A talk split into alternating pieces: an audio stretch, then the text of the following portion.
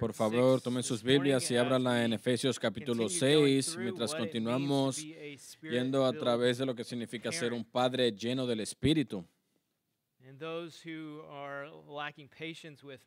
Y esos que les falta paciencia conmigo, se alegrarán saber que this. So this will be our third and después de este continuaremos con el libro de Efesios. Ese va a ser el último acerca de los padres 6, llenos del Espíritu. 1 Así que continuemos leyendo en Efesios capítulo 6, verso 1 al 4. Paul writes, "Children, Pablo escribe, hijos, obedeced a vuestros, obedecer en el. Señor a vuestros padres, Honor your porque eso father es justo. Honra a tu padre y a tu madre, que es el primer mandamiento con promesa, para que te vaya bien y seas de larga vida en la tierra. Fathers, do not provoke your vosotros, children padres, No provoquéis a vuestros hijos a ira, in the discipline sino criadlos en disciplina y amonestación. Amonestación del Señor. In this one little verse, Paul En este gives pequeño us verso, Pablo le da a los padres la meta de la crianza. Deben criar a sus hijos en el Señor. Y comienza con un mandato negativo. Padres, nunca provoquéis a vuestros hijos a ira. Y la razón de la que comienza así es porque si usted hace eso, esto será una carga será muy difícil de superar, y la meta que usted está tratando de alcanzar, que es criarlos en el Señor, sus hijos no serán receptivos a la disciplina e instrucción si están enojados con usted. Así que la implicación es que si if está you're haciendo eso, si estás provocando a tus hijos a ira, exasperándolo en alguna manera, tienes que corregir eso delante del Señor y con tu hijo primero cambiar ese to comportamiento porque si no va a ser un estorbo, será un estorbo, un gran obstáculo So para the la crianza. command, Ese es el negativo, el comando negativo, el mandato negativo. Y la semana pasada comenzamos one, a ver el really mandato positivo que tiene dos aspectos.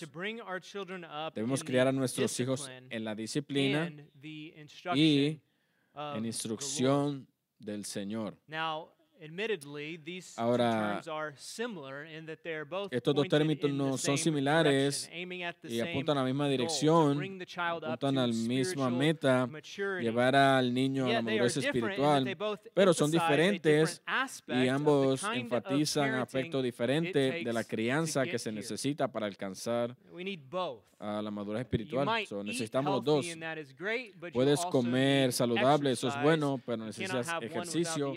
No to puedes tener uno sin el otro para estar saludable. Para ser maduro en el Señor, ese es el William caso aquí. William Hendrickson, el comentarista, says, "Discipline Ah, refers dice eso, esas palabras, disciplina is se refiere principalmente a lo que se le hace al niño como uh, recompensa, castigo, responsabilidad, ese tipo de cosas. Hebrews describes it this way. El escritor de 12:11, for the Hebreos lo escribe de esta manera, Hebreos and he's really 12:11. describing what God is Es verdad que ninguna disciplina o lo que sea que Dios esté haciendo contigo al presente parece ser causa the de gozo, sino de tristeza, pero después da fruto apacible de justicia a los que en ella han sido ejercitados. Ejercitados en lo que Dios ha estado haciendo en diferentes circunstancias. Entonces la disciplina es lo que hacemos con el niño, la vara, el galardón.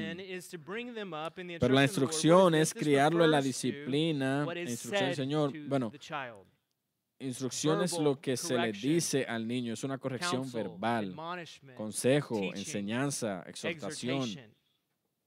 This is verbal, what we say. of verbal lo que parents, decimos. Y por supuesto, como things. padres decimos the muchas way, cosas.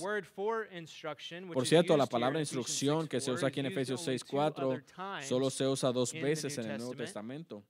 The first, or one of them, is Una de ellas 3:10. es en Tito it reads. As 3.10. for a person who dice así, Al hombre que causa divisiones después de una, word, after Esa es nuestra palabra, una y otra amonestación, deséchalo. The other occurrence you can turn there is Y in la 1 otra ocasión en la Corinthians, 1 que se 10, menciona es en 11. Primera de Corintios And actually, 10, 11. Here, Paul provides us a Y really aquí good Pablo nos provee un buen ejemplo de instruction or teaching, discipline and de ambos tipos de instrucción, disciplina e instrucción. writes in 1 Corinthians. Esta es la manera que escribe 10, en verse 1 11. Corintios 10, 11. This, of course, is speaking of a time when God severely punished Habla del tiempo en que Dios castigó severamente a Israel. Y esto es lo que dice. Y estas cosas as an le as- example. What is that acontecieron como ejemplo. ¿A qué se refiere eso? Es una disciplina, obviamente, que sirve para proveer una advertencia correctiva al resto de Israel. Y están escritas, continúa diciendo Pablo, para amonestaros. Uh, Estas cosas se escribieron para que las tengan como una advertencia verbal. Ahí tenemos la disciplina, la part parte disciplinaria y la parte instruccional. y las dos se unen para apuntarnos a la dirección correcta, que es la madurez espiritual. basically Ephesians 6:4. Eso es específicamente lo que dice Efesios 6, teaches us 1 al and 4. disciplines A veces Dios nos disciplina con cosas como pruebas, pero otras veces nos disciplina, instruye y nos entrena a través de su instruction. palabra, a través de la instrucción. No sé I usted, pero yo necesito ambos. I can read his word and understand his Puedo word. leer su palabra y entender su palabra, pero a veces se necesita de una prueba, de una situación it, para que finalmente pueda ponerla por obra o entenderla o comenzar a depender de. Él para hacerlo. No siempre quiero ambos. La disciplina a veces es dolorosa, pero es lo que necesitamos. Y por supuesto, Dios da a ambos tipos de instrucción a sus hijos porque los ama. 12:6, for the Hebreos discipline 12:6 dice, porque la disciplina, porque el Señor al que ama disciplina y azota a todo el que recibe por hijo. Y eso es porque Dios. Uh, está apuntando a una dirección. Él está detrás de nuestra madurez espiritual, quiere conformar nuestras vidas y como un Padre amoroso usa ambos aspectos para llevarnos a esa meta, a esa santificación. So, a veces Dios nos Hace algo para llamar nuestra atención como una prueba y otras veces a través de su palabra. Así es nuestra crianza. Los padres amorosos entrenan y enseñan mediante castigo y recompensa y los padres amorosos entrenan y enseñan mediante instrucción y verbal. Y reprensión. Todo eso se une. Para decir, a veces es lo que hacemos y a veces es lo que decimos. Y esto tiene que ser consistentemente apuntando a una dirección correcta. La semana pasada repasamos el primer aspecto de esto, la disciplina. De lo que hacemos. morning we're going to move on to Esta mañana vamos a terminar cubriendo el segundo aspecto, que es la instrucción, lo que decimos. Así que volviendo a nuestra palabra de instrucción, ¿qué significa esto? Y es interesante porque literalmente en el griego eh, significa poner algo en la mente de alguien. Ponemos la palabra de Dios en la mente de nuestros hijos de una manera verbal constante. Es una instrucción verbal constante. Entonces la idea se trata de eso. What are we to place in their mind? What exactly Entonces es obvio lo que es la pregunta que surge de eso. wanting ¿Qué le estamos enseñando exactamente? ¿Qué estamos tratando de colocar en sus mentes? so ¿Qué queremos que sus mentes? Eh, tengan? ¿Qué queremos que su- se apodere de sus mentes? Y eso es lo que vamos a estar mirando hoy. Quiero hacer una pausa y decir algo muy rápido porque quizás algunos de ustedes hayan dicho, ah, um, yo no soy padre, no tengo niños. Y ese sermón entonces no es para mí. Pero una idea que quiero poner delante de ustedes es que really a lot buena crianza.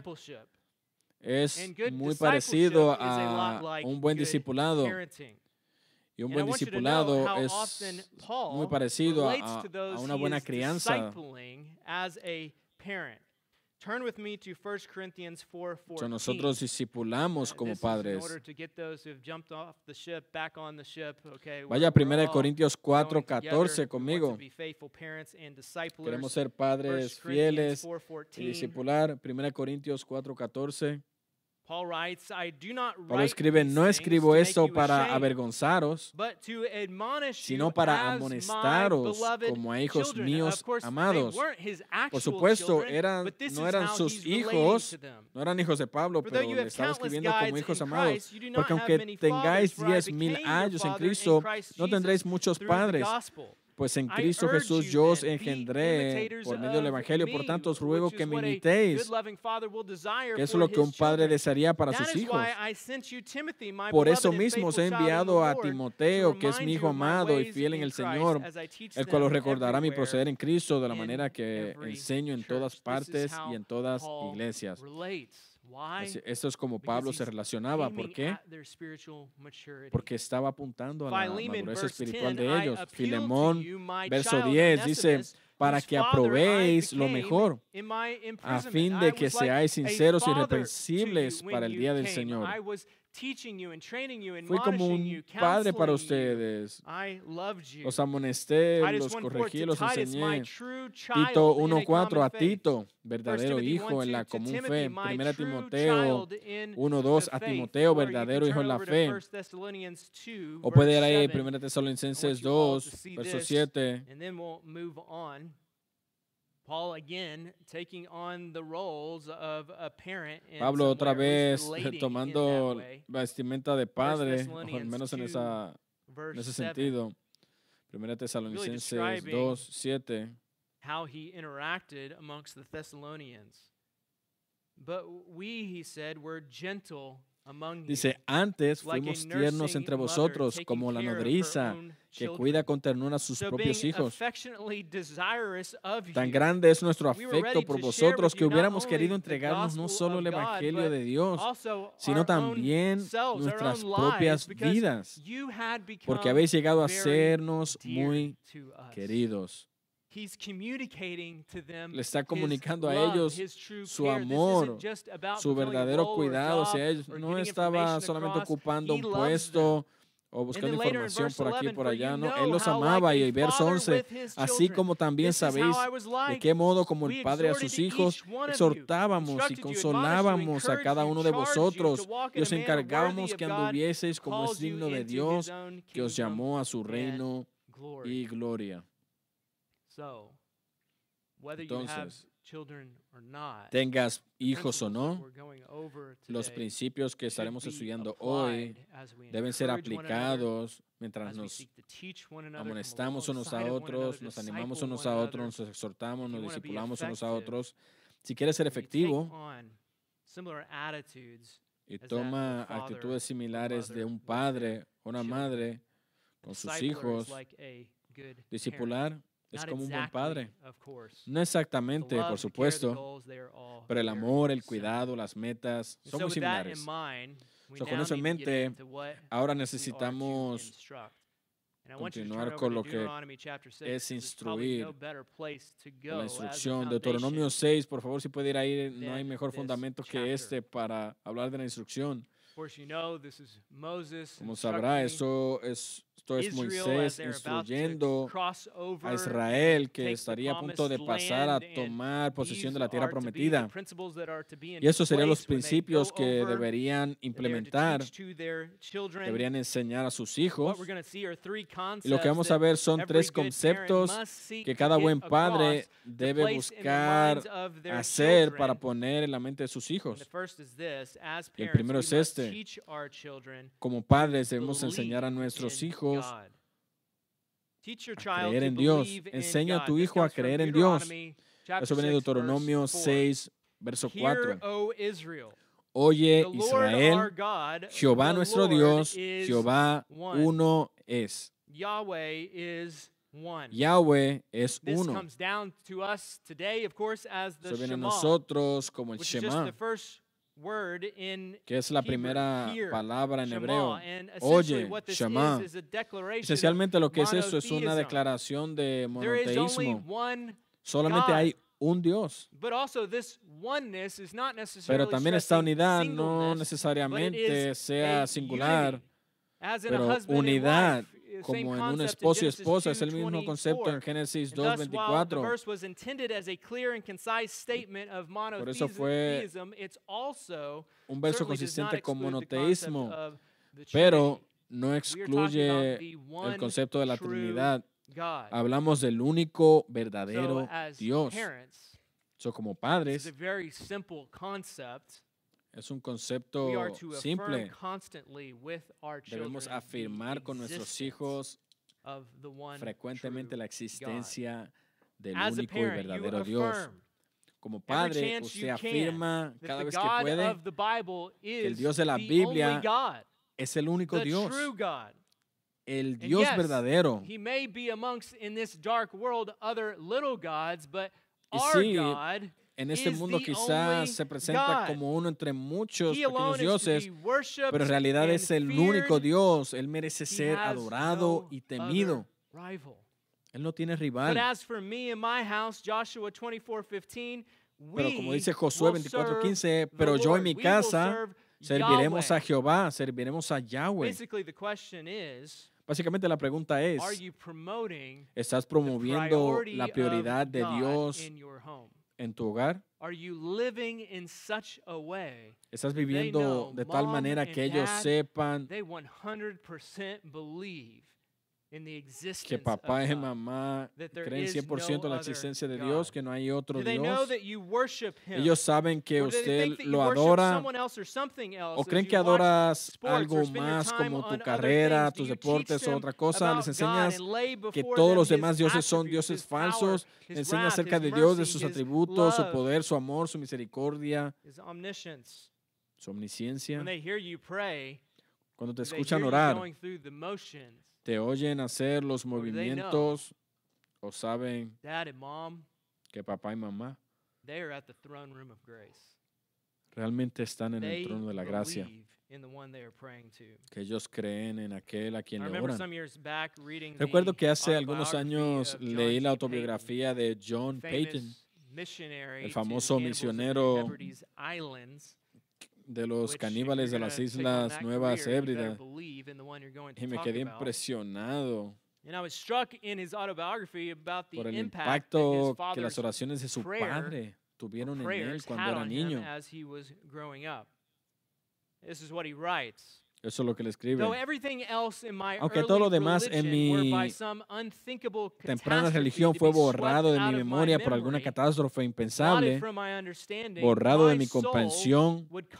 Mi alma regresaba a aquellas primeras escenas, cuando mi padre cerraba él mismo una vez más en ese then I would armario del santuario, y entonces escucharía los ecos de sus clamores a Dios. Oh, how Nunca much po- my father's Oh, prayers yo sé que Dios existe. impressed upon me. Nunca podré explicar cuánto me impresionaron las oraciones de mi padre durante mi juventud, ni ningún When extraño on entenderlo. his knees and Cuando all Él of de rodillas around y todos nosotros arrodillados a su alrededor whole soul en, en la- en tears el altar familiar, derramamos toda nuestra alma en lágrimas por la conversión del mundo pagano al servicio de Jesús. y por cada necesidad personal y doméstica. Fue entonces cuando todos nos sentimos como la the living presencia del Salvador vivo. Y fue a través de eso que llegamos a conocer y amar al Dios de mi Padre, el único Dios verdadero, como nuestro divino amigo. Parents, that ought to stick out to us. Padre, eso quedarse en nuestras mentes. Un padre como ese enseñó mucho acerca de Dios a sus hijos, pero lo más que este hombre recordó de sus padres fueron sus oraciones. A veces enseñas And cuando ni siquiera estás enseñando. Por eso nuestro corazón debe estar 6:4, bien delante de "Hear, O Dios. Deuteronomio say, 6:4, "Hear, my oh Israel, Jehová nuestro one." Dios. Y nosotros debemos decir, escuchen hijos, Jehová nuestro Dios, Jehová uno es. ¿Qué es lo que tus hijos escuchan en tus palabras y oraciones? ¿Qué es lo que ven en las acciones y en la forma en que te conduces. Eso es lo que deben escuchar, que 11:6 and amamos, y creemos en el único. Dios. Hebreos whoever 11:6 would dice, pero sin fe es imposible agradar a Dios, porque es necesario que el que se acerca a Él crea que le hay y que es galardonador de los que le buscan. Do you want your children to draw near ¿Quieres que tus hijos vayan cerca de Dios? Bueno, eso es un requisito. Ellos deben creer en Él. Deben conocer que Él existe. will please him. It begins Esta manera es como le agradarán. Comienza aquí. Es una declaración simple pero profunda. El que viene that a Dios debe creer que Él es. Padres, al buscar acercar a nuestros hijos a Dios, debemos recordar esta simple verdad, que Él es. And therefore, we teach them exactly Por eso le enseñamos exactamente quién es Él, quién se ha revelado Él. It is no ser. good for them to believe in a God. No es bueno que crean en un Dios. Ellos deben conocer en Dios como Él se ha revelado. Y obviamente Él se ha revelado en las Escrituras. Esa es la manera, es como Él se ha revelado. Perfecto, verdadero, es un Dios de luz, no hay tinieblas en Él. Él es el creador, Él es soberano, Él es poderoso, Antes de todo, después de todo, es omnisciente, omnipresente. Él es Dios y Él es bueno. Whoever would draw near to him must believe that he Siempre que nos acerquemos a Él, debemos creer que Él existe y que es bueno, que recompensa a los que le buscan. Psalm 119:68 from last week. you Salmo are good 119, and verso do good. 68 de, la semana pasada. Eres bueno y haces bien. truth about him. We want them to believe Debemos creer esas verdades acerca de Él. Debemos afirmarlas constantemente. God is. Quién Dios es. Eso es lo que le enseñamos a nuestros hijos. Ese es el punto de partida. En nuestra crianza o discipulado, afirmamos constantemente esta verdad. El Señor es nuestro. Dios. Él es uno. No hay otro. Bueno, eso es lo que le enseñamos primero, eh, creer en Dios, el Dios de la Biblia. Segundo. Debemos enseñarles a amar a Dios. Incluso los demonios creen y tiemblan. Ellos deben conocer a Dios, conocer los hechos de Dios, y en un sentido. En ese sentido, están al mismo nivel que un demonio, porque los demonios creen y tiemblan. Pero vamos buscando el- que 6, sus corazones 5 6. Amen a Dios. Deuteronomio God, 6:5 y amarás a Jehová tu Dios de todo tu corazón y de toda tu alma y con todas sus fuerzas. Y esas palabras que yo te mando hoy estarán sobre tu corazón, Not just on your mind, but No in solo en tu mente, pero en tu mente, en tu alma. Debes enseñarles a amar a Dios completamente y sinceramente, con todo el corazón y genuinamente. No es suficiente que el pueblo de Dios simplemente pase por cierto life. movimiento de su vida. They must truly love Him. Deben amarle verdaderamente y dedicarle toda su vida. Así que mientras vivimos nuestras vidas, lo and que ellos tienen que ver es que papá y mamá aman a Dios. They desire to be with Ellos desean estar con Dios, They love Him. le And aman. not only do they love Him, but Y no solo lo aman, pero más que cualquier otra and cosa, cualquier otra persona con toda corazón, fuerza, alma y mente. ¿Qué significa eso? Con toda tu persona, toda tu vida está devota a. Dios. Ámale con todo lo que tienes. 22:35, and Mateo one of them, a 22, lawyer, 35 asked dice, y uno de ellos, intérprete de la ley, preguntó por tentarle "Teacher, diciendo, maestro, ¿cuál es el gran mandamiento en la ley? the law?" He said to him, Jesús le "You shall dijo, amarás al Señor tu Dios con todo tu corazón y con toda tu alma y con mind", toda tu mente. Deuteronomy, "This is the Citando aquí Deuteronomio. Ese es el primero commandment." y grande mandamiento. Not only teach them to believe in God, but No solo debes enseñar a conocer a Dios, sino también enséñeles que deben amar a Dios. Si usted quiere que sus hijos caminen con. Dios, deben amarlo. There are too many things for their Hay muchas cosas en sus corazones. que sus corazones pueden ir tras. About him, even if they know he is the one true God, if they do not love Incluso si conocen que. Dios, si Dios, incluso si conocen a Dios y Those no lo aman, no irán tras Dios. And if they don't Usted camina con aquellos que usted ama. Y si no lo ven a usted haciendo eso, lo que verán será una religión y no una relación. Le enseñamos que vayan a la iglesia no porque tenemos o en su requisito. Tienes que enseñarles que vamos a la iglesia porque amamos a Dios y deseamos adorarle. Por eso es que leemos su palabra. Por eso es que le obedecemos. "If you love me, you Jesús le dijo, si usted me ama, usted me obedecerá, commandments." guardará mis mandamientos. Enséñale esto, todo momento. the toma su tiempo? you go to church on Sunday, but the rest of the week, Usted va a la iglesia el domingo, pero el resto de la iglesia, la manera en que prioriza su tiempo, muestra que Dios es prioridad para usted y que le ama. Debes amarle? Con todo lo que usted tiene, con todo lo que somos. ¿Por qué eso importa? Porque si no le estás enseñando eso a sus hijos, incluso si conocen a Dios, no 1 servirá de nada. 13, Primera de Corintios divided 13, church, verse 1, a una "If iglesia dividida, Pablo le escribe, si yo hablase lenguas humanas y angélicas y no tengo amor, vengo a ser como metal que resuena. O and símbalo que retiñe, si tuviera profecía y entendiese todos los misterios y toda ciencia y tuviese toda la fe de tal manera que trasladase los montes y If no tengo amor, nada soy. Y si le body to be partiese todos mis bienes para dar de comer a los pobres y entregase mi cuerpo para ser quemado, no tengo amor, de nada me sirve. Si toma lo que Pablo está diciendo aquí y se lo pones a un niño, ultimate child. But what Paul is saying is, if they don't love God, Pablo lo que dice aquí es que si no aman a. Dios, estás creando a un fuerte tonto, básicamente. Estará aquí por un tiempo, pero luego se irá. No habrá importado. Ellos necesitan entender la absoluta importancia de amar a Dios con todo su corazón.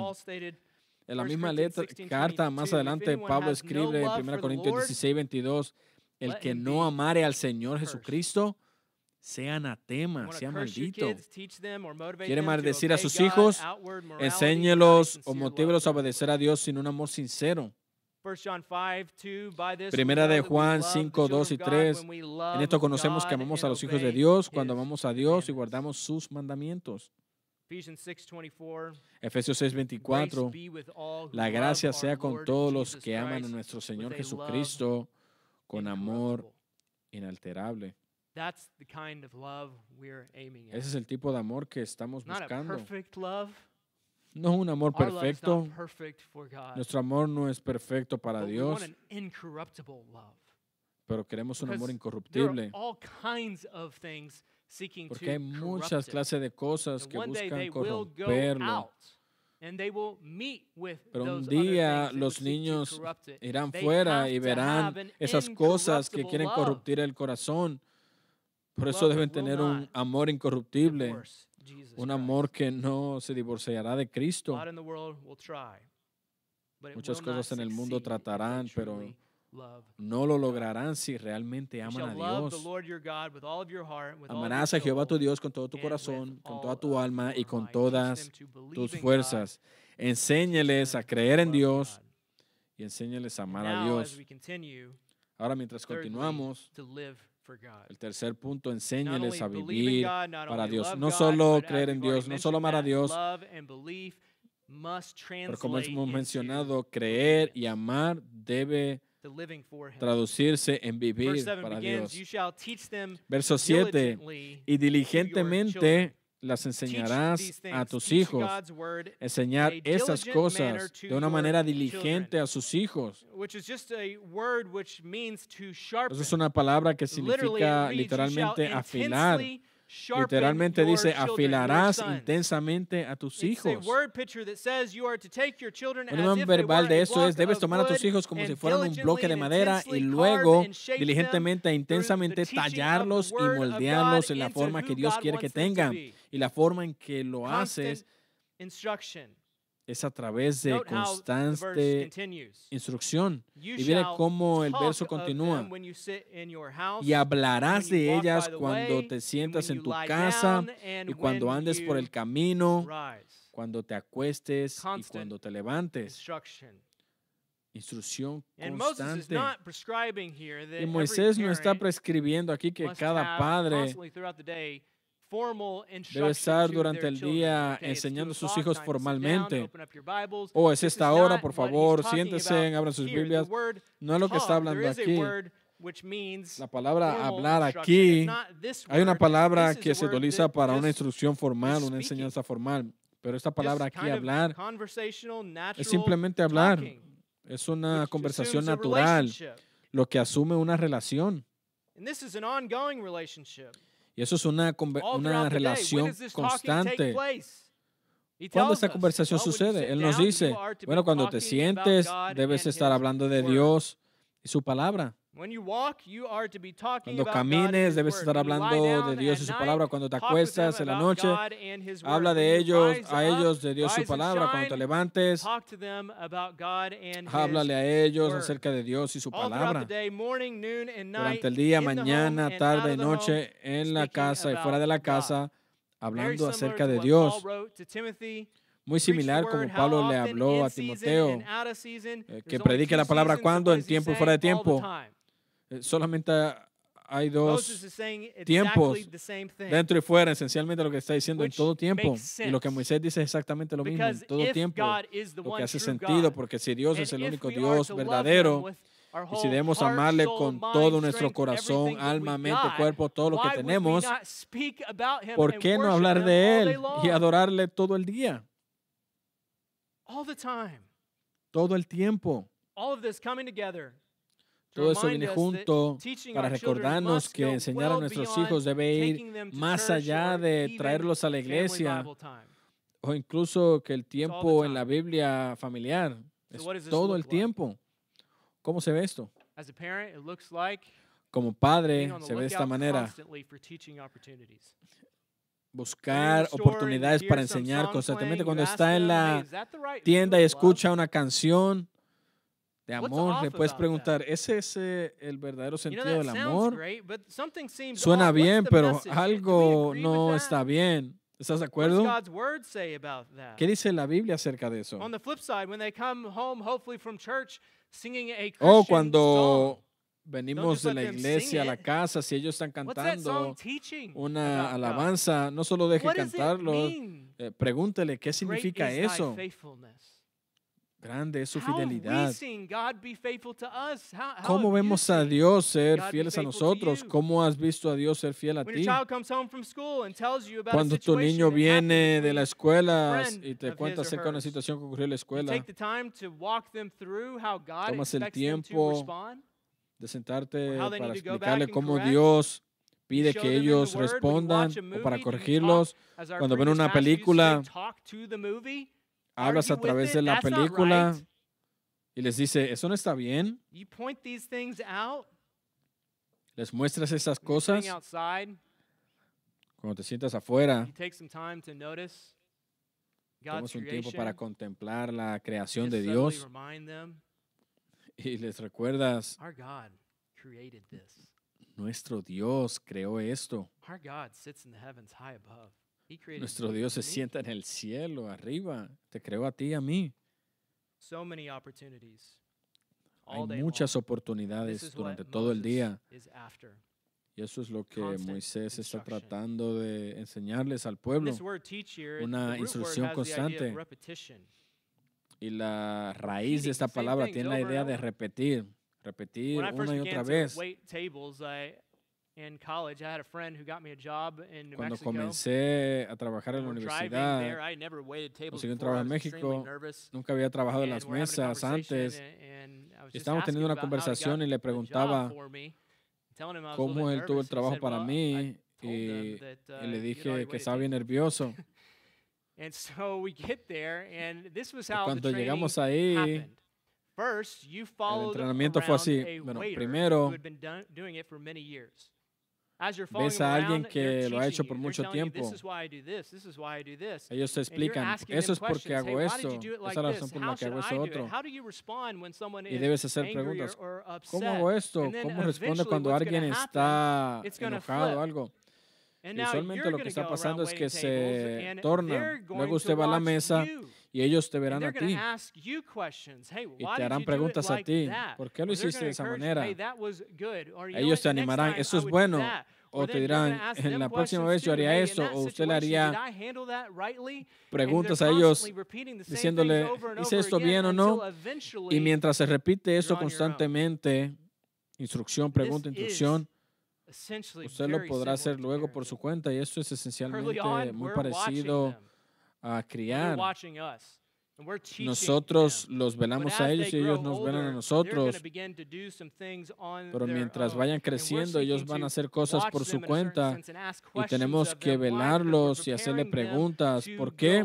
Porque los estamos preparando para irse como creyentes y amadores de Dios, que tienen la palabra de Dios en sus corazones para que camine de tal manera que sea agradable a Dios, constantemente repitiendo las mismas verdades una y otra John vez. Wooden, the famous UCLA basketball coach, once stated, "The John Wooden, un famoso entrenador De baloncesto, una vez dijo, las ocho leyes de aprendizaje son explicación, repetition, demostración, imitación, repetition, repetición, repetición, repetición, repetición, repetición, over and over again." una y otra This vez. is the idea behind verse Y esa es 7. la idea detrás del verso 7 en Constantly Deuteronomio teaching 6. them about God Constantemente enseñarle las mismas ideas de Dios hasta que hagan clic. really also sus mentes y 8, look at what it corazones. says, "You shall También en el verso them, 8 dice, y las atarás, la palabra de Dios, como una señal en tu mano y estarán como your eyes." frontales en tus ojos.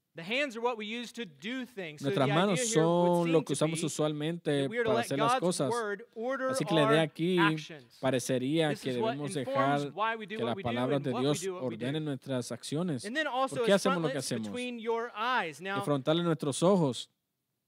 Israelites took this Los israelitas debían, bueno, tomaron esto, mejor dicho, literalmente ponían algunos versos en una cajita y se lo amarraban en sus cabezas. be constantly mano, pero no. Eso lo que significa es que la palabra de Dios debe estar 1 2 His delight is in the constantemente en nuestra mente. Salmo 1.1, bienaventurado el varón que no en consejo de los manos, sino en el camino de pecadores, sino que la ley de Jehová medita de día y de noche. Debemos meditar, no solamente leer la palabra de. Dios, debemos preguntar al texto cómo puedo aplicar eso en una situación, pero no sé si lo has notado, pero no hay un verso para todas las situaciones, us to apply it por lo que Dios to know it, to think upon it. Joshua espera 1:8, que "This nosotros lo apliquemos correctamente. Josué but you 1.8, shall nunca se apartará de tu boca este libro de la ley, sino que de día y de noche meditarás en él, para que guardes y hagas conforme a todo lo que en él está escrito, como frontales en tus ojos, como dice en Deuteronomio. Meditamos en la ley de Dios para cumplir la ley de Dios. And then finally, verse 9. Y finalmente el verso shall write 9 them on the dice, las escribirás en los postes de tu casa y en tus puertas. Este verso comunica que la palabra de Dios no solo debe ser influencia dominante en su vida hogareña, sino que también debe ser la influencia dominante en su vida social y en su trabajo. Cuando salimos de las puertas debemos llevar la palabra de Dios, debe ser influyente en cada área de nuestra vida. What's the goal of all of this? ¿Cuál es la meta de todo esto? Three purposes that Moses gives us. Tres propósitos que nos da Moisés. 6:1. Deuteronomio Now 6.1. this is the commandment, the statutes, and the rules that the Lord Este es el manda- esos son los mandamientos, estatutos y decretos que Jehová nuestro Dios mandó que os enseñara. Esa es la razón por la que les enseño, para que los pongáis por obra en la tierra a la cual pasáis vosotros para tomarla. ¿Cuál es la meta? Vivir obedientemente, que obedezcamos la palabra de Dios. Y verso another goal, 2, fear the Lord your otra meta o propósito para que temas a Jehová tu Dios. Quizá en este momento te temen a ti como padre. Cuando crezcan, fear quizá and no, pero. Aun cuando crezcan deben temer y amar a Dios. Lord your God, you and your son and your son's son, Usted y sus hijos y los hijos de sus hijos, pasarlo de generación a generación, guardando todos los mandamientos que yo te mando, tú y tu hijo y el hijo de tu hijo, para que los días de tu vida, para que tus días sean prolongados. constantly in the presence of the Lord. Temer And a Dios de toda la 6, vida. Y 3, tercero, Deuteronomio therefore, O 6, Israel, 3, be careful to oye do oh. Israel, y cuida de ponerlo por obra, para que te vaya bien. Contigo. En la tierra que fluye leche y miel y os multipliquéis, como te ha dicho Jehová, el Dios de tus padres. What's the other purpose? We love our children. ¿Cuál es el otro propósito? Bendición prometida. Cuando usted vive de acuerdo a la palabra de Dios, cuando usted ama a Dios, quizás no sean bendiciones materiales o financieras, pero ciertamente seremos bendecidos. 6, Por supuesto, eso es lo que dice. Pablo en Efesios. Hijos, obedeced a the padres en el Señor, porque esto es justo. Honra a tu padre y a tu madre, que es el primer mandamiento con you, promesa para que te vaya bien y may sea de larga vida sobre la tierra. None of this happens outside of the Lord. Nada de esto sucede fuera del Señor. obey your parents in Hijos, the obedezcan Lord. a sus padres en el Señor. Thus our constant prayer and plea Y esas son oraciones constantes por nuestros hijos, para que conozcan a Cristo, para que vengan a Él. Cambio en el comportamiento ocurre solamente después de conocer a Cristo. Constantly pleading with them and putting before them their need for Oramos Christ, y His love ponemos for them. delante de ellos su necesidad And por thus we are to be Cristo. like those parents during Jesus' day who brought their children Debemos to ser como esos padres en el tiempo de Jesús que traían sus hijos a. Jesús para que los sanara. We have passed on to them an uncurable disease. Hemos pasado a ellos una Christ to cure enfermedad incurable y debemos pedirle al Señor que los Only cure. Esa enfermedad del pecado, solo Cristo puede hacer eso. Hijos, mientras say vamos cerrando, déjeme decirles esto. I've been speaking to your parents. But do you realize Le hablamos a sus padres, pero here ustedes entienden lo que, lo que listen Dios to está diciendo aquí es que si usted escucha a ellos y especialmente los padres que les aman lo suficiente para enseñarle acerca de Dios y Cristo y su palabra, si les escuchas, porque esto solo ocurre si ustedes escuchan, hay una bendición extrema para usted. Pero si no, vaya y lea el libro de Proverbios, habrá gran dolor. Because a life without God. Is a Porque una vida sin Dios es una vida sin propósito, sin and it will sentido, be a life full of consequences, y será una vida llena de consecuencias. and there is no other way No hay otra manera de venir a Cristo. And so all of this, yes, is to parents that we might parent our children in a way Y para los padres debemos criar a nuestros hijos de una manera que, que conozcan a Dios y lo amen. Pero hijos, vengan al Señor, escuche lo que sus padres le dicen acerca de la palabra de Dios. we Ore conmigo, Padre, agradecemos por nuestros hijos. And we pray, Father, for the children at this church, y oramos por los hijos de esta iglesia. Que mientras la palabra de Dios está abierta, que ellos escuchen, que abra sus corazones y sus mentes, que los haga sensibles a lo que usted dice, que ellos tengan corazones quebrantados, que el pecado les moleste, They would understand their guilt before you. que entiendan su culpa delante de usted, pero más understand importante que entiendan que esa culpa se puede resolver, se puede perdonar a través del perfecto sacrificio de Cristo. be mientras miran alrededor, A sus prójimos que quizás pueden estar caminando en cualquier dirección. Que usted le dé la sabiduría para que entienda que son caminos que llevan a la muerte y la sabiduría para entender que solamente hay un camino que lleva a Cristo. y ese es el camino de seguir a Cristo. Ayúdenos a como padres no ser obstáculos para ellos, sino que le enseñemos constantemente poniendo delante de ellos, Señor, su palabra, aprovechando toda oportunidad para enseñarle su palabra, quién es usted, para enseñarle quién es Cristo. Thank you, Father. We pray this in your Son's Gracias, name. Padre. Oramos esto en el Amen. nombre de su Hijo Jesús. Amén.